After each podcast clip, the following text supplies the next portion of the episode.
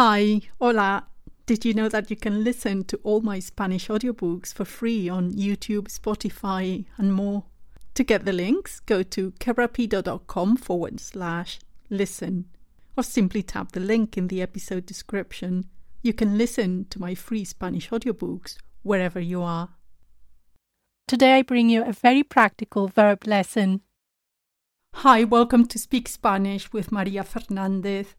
I'm Maria Fernandez, and this podcast is brought to you by my Spanish learning website, kerapido.com. At kerapido.com, you can see the free transcript of this lesson. To get it, tap the link in the episode description on your mobile device.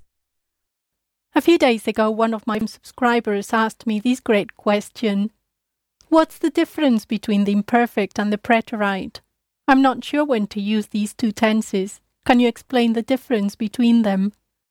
As you may have discovered by now, one of the main difficulties with the Spanish tenses is knowing when to use the imperfect and the preterite.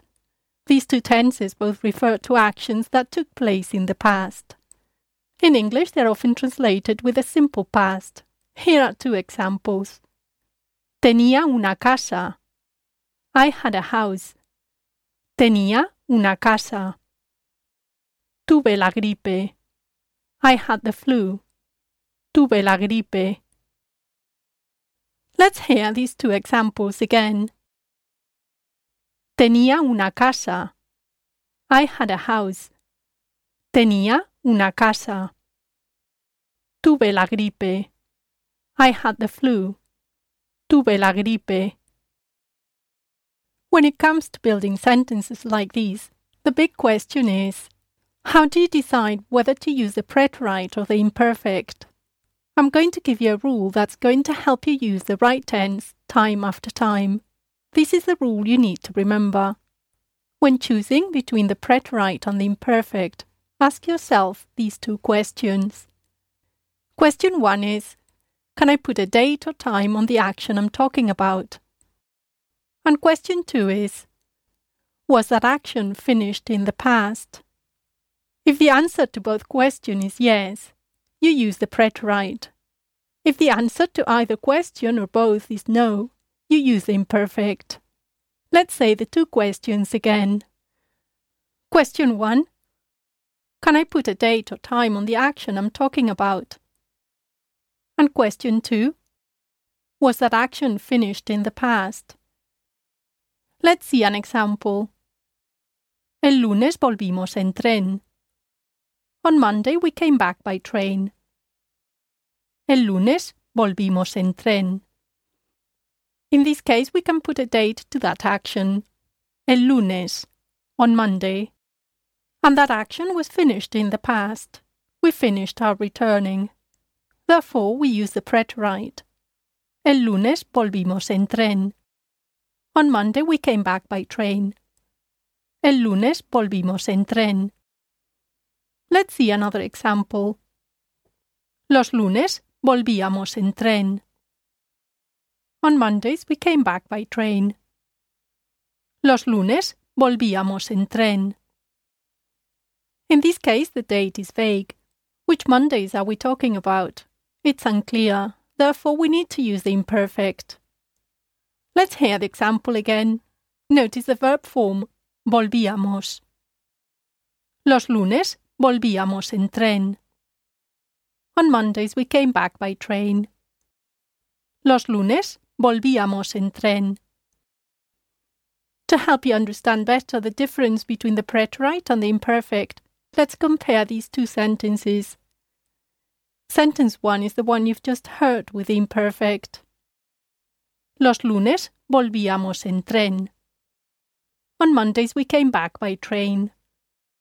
Los lunes volvíamos en tren. And sentence 2 is very similar, but it uses the preterite. Todos los lunes del año pasado volvimos en tren. Every Monday of last year, we came back by train. Todos los lunes del año pasado volvimos en tren. As we've seen in sentence 1, the date is vague. It's unclear which Mondays we're talking about. That's why we've used the imperfect. Los lunes volvíamos en tren. In the second sentence, todos los lunes del año pasado volvimos en tren. Every Monday of last year we came back by train. Todos los lunes del año pasado volvimos en tren. We can give a date to every occasion when that action occurred. Todos los lunes del año pasado. Every Monday of last year. And every time that action took place, it was completed in the past.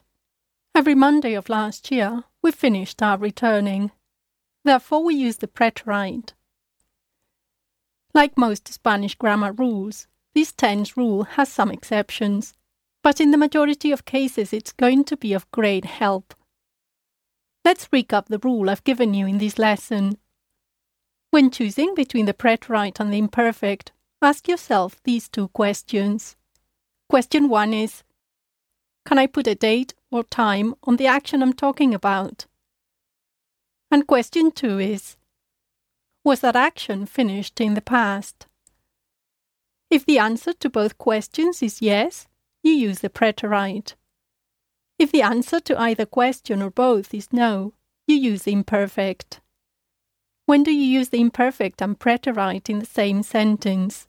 Are there any rules for these? It's true you often come across Spanish sentences where both the preterite and imperfect tenses are used. In those cases, the imperfect describes an action that's taking place in the background and the preterite refers to an action that takes place for a shorter period, while the background action goes on. Let's see these with an example. Llamaron cuando estábamos fuera. They called when we were out. Llamaron cuando estábamos fuera. Here the background action is expressed by cuando estábamos fuera, when we were out cuando estábamos fuera. And while that background action goes on, something happens for a shorter period. Llamaron. They called. Llamaron. Remember the rule I gave you a minute ago. Llamaron, a preterite form, is an action we can put a time to, and it's finished in the past. That's why it's in the preterite. On the other hand, cuando estábamos fuera when we were out. Cuando estábamos fuera describes an action unfinished in the past, therefore it uses the imperfect.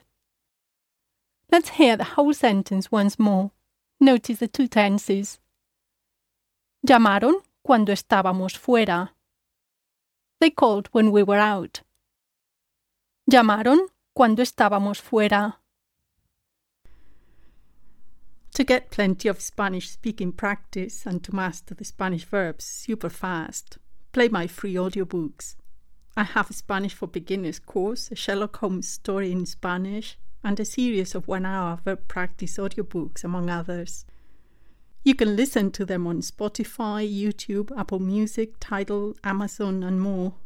To get the links, go to my website, kerapido.com. That's K E R A P I D O dot com, kerapido or simply tap the link in the episode description on your mobile device.